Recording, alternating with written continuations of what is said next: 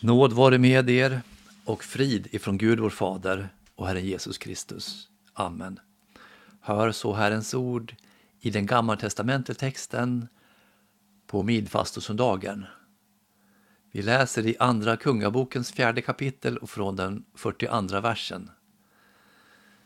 Det kom en man från Baal Salisa och han hade med sig förstlingsbröd åt gudsmannen, 20 kornbröd och ax av grönskuren säd i sin påse.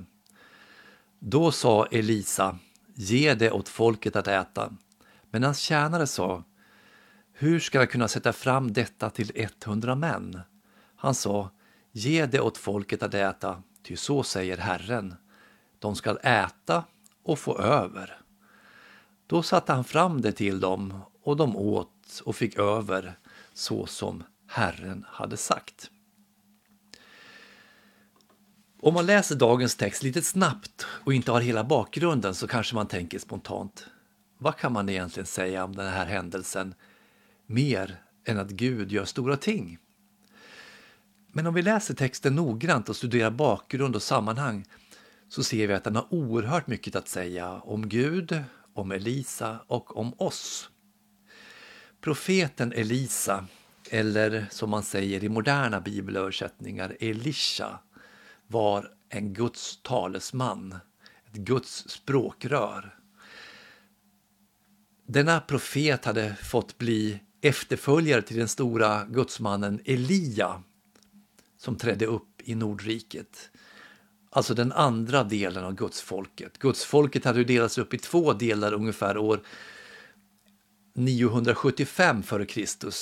Eh, efter kung Salomos död, när riket delades mellan två kungar. Nordriket och Sydriket, eller Israel som man säger, och de tio stammarna.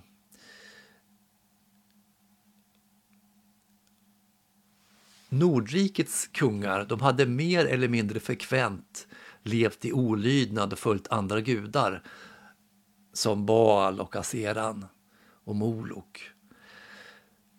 Den värsta tiden var kanske under kung Ahab. Mot honom och hans fru Isabel hade Elia trätt upp och Elisa fick efter Elias död axla gudsmannens mantel, både bildligt och bokstavligt.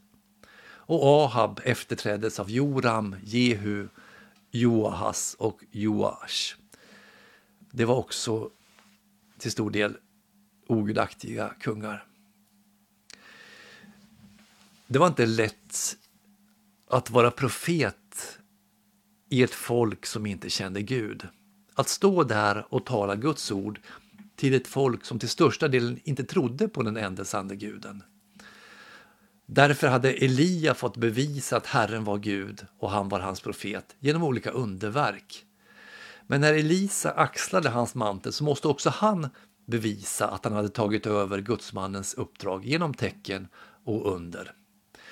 Kapitel 4 och 5 ger oss en hel rad tecken som Gud utförde genom Elisa. Vi har berättelsen om hur Gud mångfaldigade änkans olja så att hon kunde sälja den och betala sin skuld.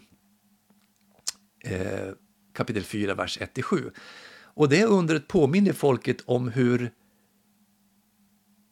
Elia på samma sätt hade hjälpt änkan från Sarfat under hungersnöden så att hennes olja inte tog slut. Första Kungaboken 17, vers 8-16.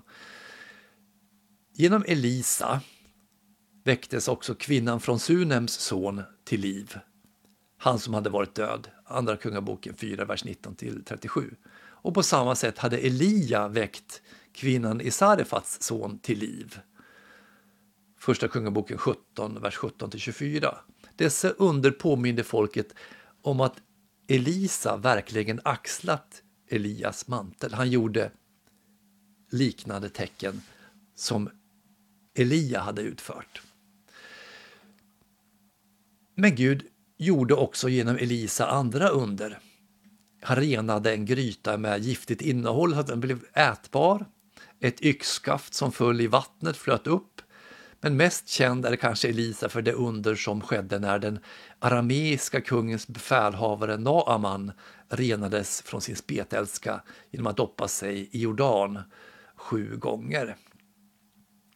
Dagens text kanske inte ser ut att innehålla särskilt mycket dramatik. Det kom en man från Baal Salisa och han hade med sig förstlingsbröd åt gudsmannen, 20 kornbröd och ax av grönskuren säd i sin påse. Då sa Elisa, ge det åt folket att äta. Men då ska man hålla i minnet att det är brist på mat i landet. Vi läser i vers 38. Elisa kom tillbaka till Gilgal medan hungersnöd rådde i landet. Andra Kungaboken 4, vers 38. Elisa befinner sig alltså i Gilgal, någon mil norr om Betel, tillsammans med sina profetlärjungar. Bibeln berättar nämligen att kring några av profeterna fanns så kallade profetskolor, unga män som lyssnade och lärde av profeterna. Och hit kommer en man. Vi får inte veta vad han heter, men vi får veta var han kommer ifrån. Baal Salisa. Visserligen är det så att ordet Baal ibland kan översättas husbonde eller styresman. Men eftersom ortsnamnet nämns utan att man nämner vad mannen heter och eftersom ordet Baal är särskilt laddat i berättelserna om Elia och Elisa så får vi förutsätta att det är just guden Baal som åsyftas. Baal Salisa kan översättas den tredje Baal eller den trefaldige Baal. Och Det får också betydelse när vi läser i Första Kungaboken 19 och 14 att Elisa säger till Gud Förlåt, Elia säger till Gud Jag har verkligen nitälskat för Herren, härskarnas Gud. Ty Israels barn har övergivit ditt förbund, rivit ner dina altaren och dödat dina profeter med svärd. Jag är ensam kvar och de försöker ta mitt liv. Nu kommer alltså en man till Elisa från Baal Salisa för att han uppenbarligen känner så stor lojalitet med gudsmannen att han mitt under hungersnöden vill förse honom med bröd. Gud hade visserligen sagt till Elia, jag har lämnat kvar i Israel 7000 män som inte har böjt knä för Baal och som inte har givit honom hyllningskyss. Första Kungaboken 19 vers 18. Dessa 7000 var uppenbarligen fler än dem som var profetlärjungar. Det var också vanliga bönder. Det var till och med folk ifrån staden Baal Salisa. Mannen hade med sig förstlingsbröd. Det betyder alltså bröd som man bakade av det första som skördades av säden. 20 kornbröd och ax av grönskuren säd. Gud hade ju befallt sitt folk i Andra Mosebok 13 och vers 19. Det bästa av din marks förstlingsfrukter ska du, för, ska du föra till Herren din Guds, Herrens din Guds hus. Det bästa av din marks förstingsfrukter ska du föra till Herrens din Guds hus. Det betyder alltså att när folket skördade skulle man ge av förstlingen av det första skördade till prästerna och leviterna i templet. Men denne man från Baal Salisa för alltså inte förstlingen till templet i Betel, en mil därifrån, eller till templet i Dan, utan till Elisa och hans profetlärjungar i Gilgal. Varför? Därför att vid Herrens tempel i Betel offrade prästerna inte längre bara åt Herren Gud. Man tände också offereldar åt Baal och Aseran. Dessa präster och leviter hade lämnat den sanna gudstron. Därför var templet där inte längre Guds hus. Så vart vänder man sig när dessa som skulle representera den sanna gudstron inte längre gör det, prästerna och leviterna, utan förespråkar en falsk tro? Jo, man vänder sig till dem som talar Guds ord. På Elisas tid var det hos honom och hans profetlärjungar den sanna gudstron uppehölls, där Guds ord förkunnades rent och klart. Dessa profetlärjungar samlades överallt de kunde och gömde sig i grottor när en avfällig kung med sina soldater försökte döda dem. Kvar fanns templen i Dan och templet i Betel. Vackra, guldbeklädda byggnader med präster och leviter i full mundering. Men i Dan och Betel var Guds ord inte i centrum. Utan den så populära fruktbarhetskulten kring Baal. Den var inne, den var på modet i hela Mellanöstern. Den var populär. Man firade livets växlingar i årstiderna och belönade Baal med offer för att få bättre skördar. Aseran, det var en annan som man dyrkade, en fruktbarhetsgudinna, väldigt omtyckt. Men det var en falsk dyrkan, även fast den omfattades av folkmajoriteten. Också i Sverige finns en privat religiositet som söker populära uttryck genom olika självhjälpsböcker och meditationsövningar. Många andra söker sig till vackra kyrkor som för tusen år sedan befolkades av människor som ville höra Guds ord.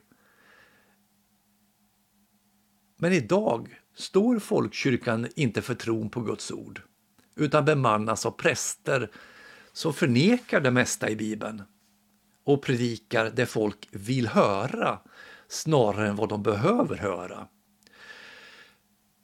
Man manar till att tro på den feministiska teologins avgud som man kallar Sofia.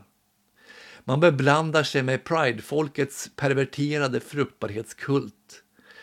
Man för religionsdialog med islams och hinduismens avguda prelater.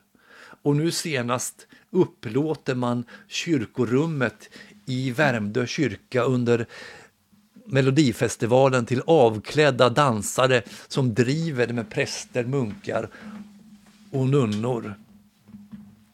Som gör hån av kristendomen. Vad gör då Guds barn i ett sånt läge? Då söker man sig bort från Betel och Dan då vandrar man med mannen från Baal Salisa till den plats där Guds ord förkunnas rent och klart. Vi har inte råd att samlas i vackra katedraler och kyrkor. Vi samlas överallt där vi kan, i små kapell, missionshus, i förhyrda lokaler eller i hem eller som i dessa coronatider på internet för att höra Guds rena och klara ord. Och vi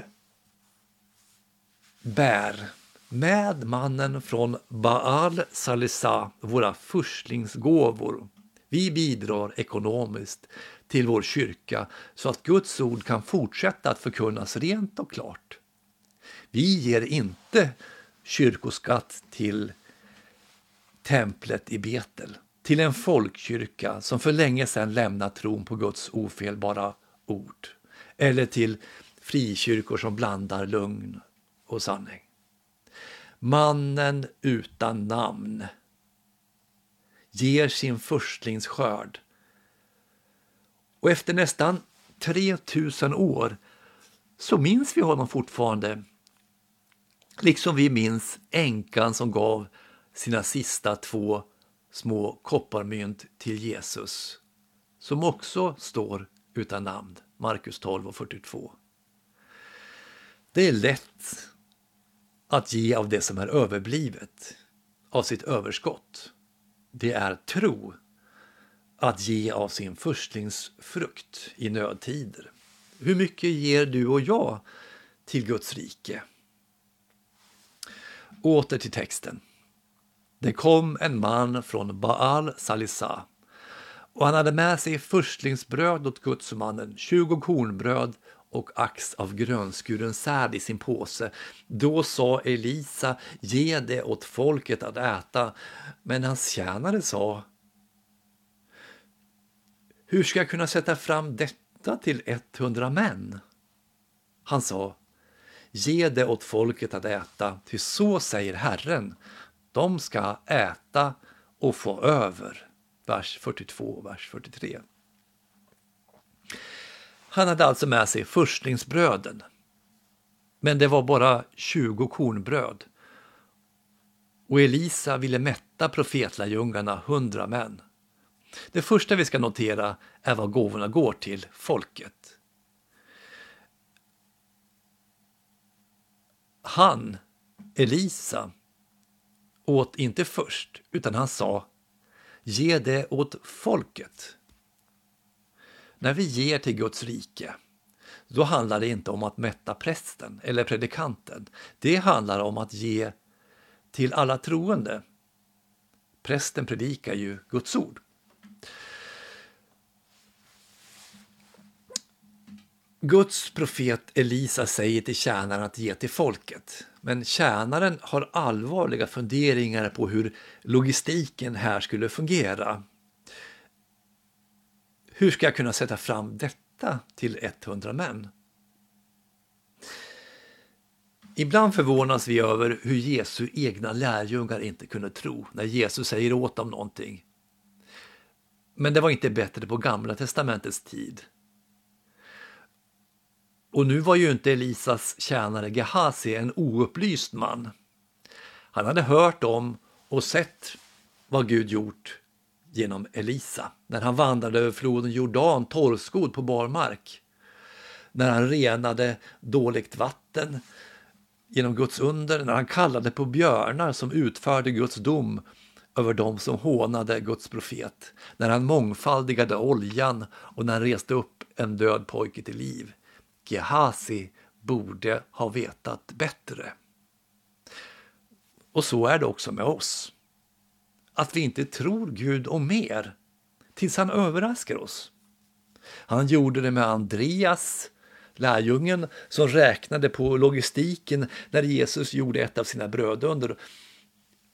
Och han gjorde det med oss. Han gör det med oss när vi tror att allt hänger på vår förmåga. För poängen i berättelsen är just detta. Nej, det räcker inte till, mänskligt sett. Men Gud räcker till.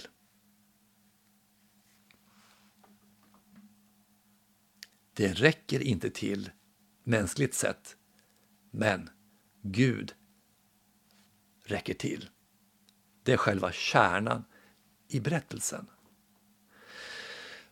Guds lag säger till oss, till dig och mig, du ska älska din nästa och du ska älska Gud och du ska göra det fullkomligt. Du ska vara ren i dina tankar och handlingar inför alla Guds bud. Du ska vara ärlig, du ska vara god, sanningsenlig och du ska unna din nästa allt gott och vi tänker, jag vill. Jag vill. Men jag räcker inte till. Det går inte. Det är omöjligt. Jag kan bestämma mig varje dag för att tänka rätt och handla rätt. Men det går inte många minuter förrän jag sätter mig själv före Gud och medmänniskan. Jag är inte så kärleksfull som jag borde, inte så helig och god som Jesus, fast jag borde. Kristendomen ställer oss alla inför denna paradox för att vi ska se skillnaden mellan lag och evangelium. Vi läser efter berättelsen i evangelierna om den rike ynglingen, Markus 10, vers 24-27. Lärjungarna blev förskräckta över hans ord. Men Jesus sa än en gång till dem. Mina barn, hur svårt är det inte att komma in i Guds rike? Det är lättare för en kamel att komma igenom ett synålsöga än för en rik att komma in i Guds rike. Då blev de ännu mer förskräckta och sa till varandra Vem kan då bli frälst? Jesus såg på dem och sa För människor är det omöjligt, men inte för Gud. Ty för Gud är allting möjligt. Slut på citat. Hur ska jag? säger Elias, förlåt, Elisas tjänare. Hur ska jag? säger vi när vi hör hur Gud vill att vi ska leva fullkomligt. Vem kan då bli frälst? sa Jesu egna lärjungar. För människor är det omöjligt, säger Jesus.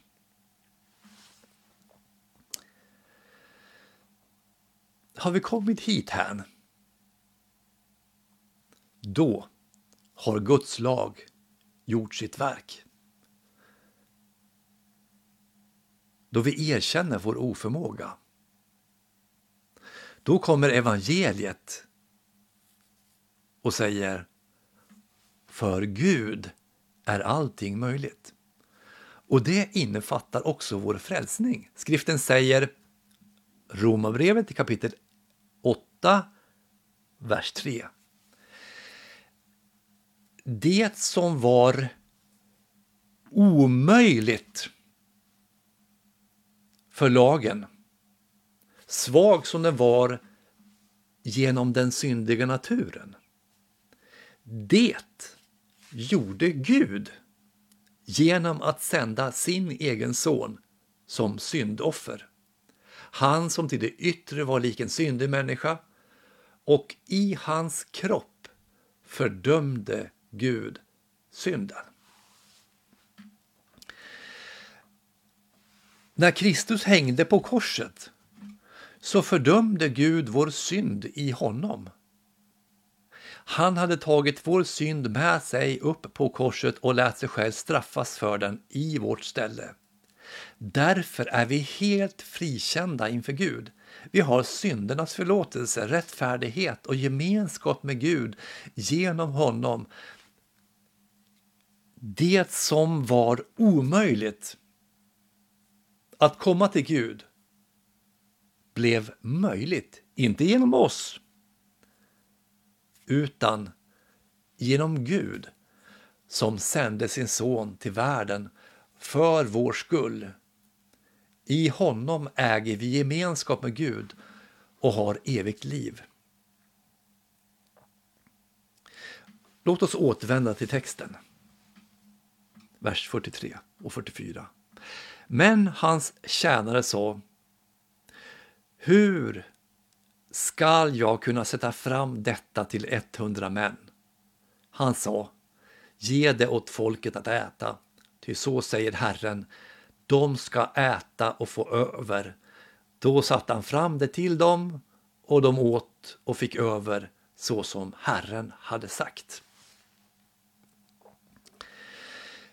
Gehasis läxa är att lyssna mer på Guds ord än på sitt förnuft. Så som Herren hade sagt, säger Guds profet Elisa.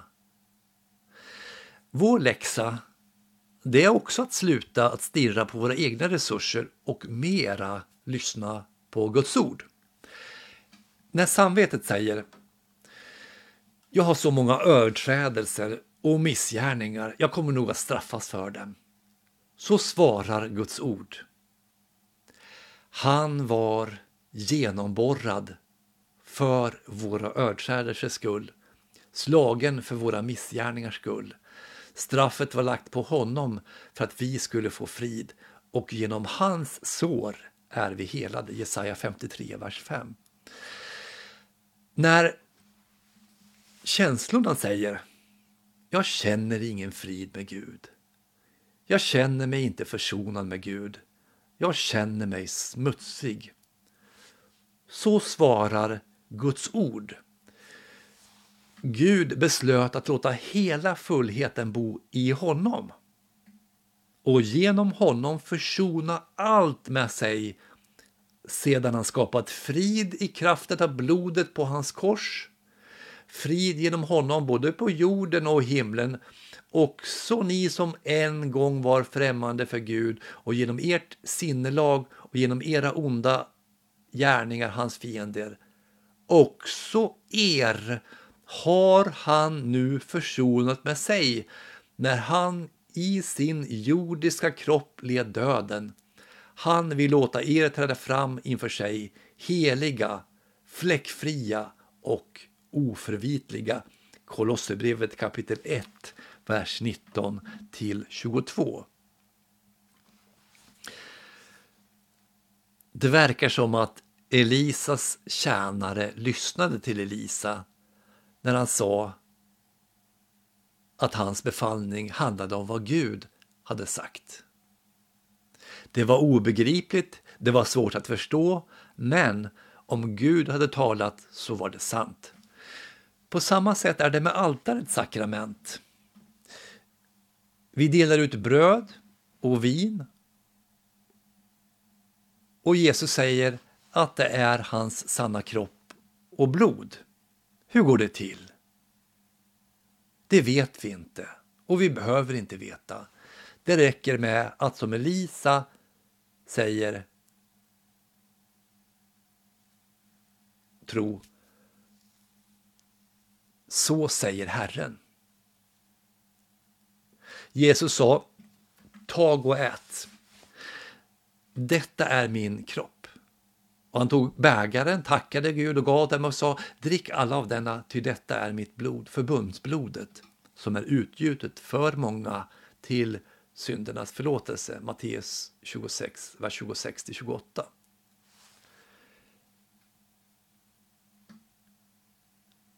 Det går inte, det är omöjligt, säger vårt förnuft. Men vi tror och lyssnar på vad Jesus säger, vad Gud säger. Så säger Herren. Och då är det precis som Jesus säger. Det är hans sanna kropp och blod i med och under bröd och vin.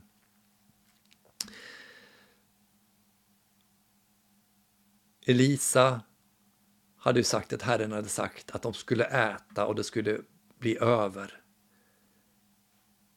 Och tjänaren delade ut och de åt och det blev över fast det var mänskligt sett omöjligt. Gud gjorde ett under. Och Gud gör ett under.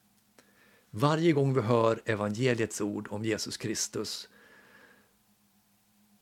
så verkar Guds ande genom ordet på våra hjärtan. Varje gång vi döper en människa så sker ett Guds under. Inte för att vi kan se det, utan för att Guds ord säger det. Alla ni som har blivit döpta till Kristus har blivit iklädda Kristus. Varje gång vi tar emot altarets sakrament så sker ett Guds under. Vi får del, vi har gemenskap med Kristi kropp och blod. Så får vi samlas när vi kan och det är möjligt. Små skaror kring Guds heliga ord. Vi gör det för att Guds ord är sant. Och genom det ordet försäkras vi om våra synders förlåtelse. Amen.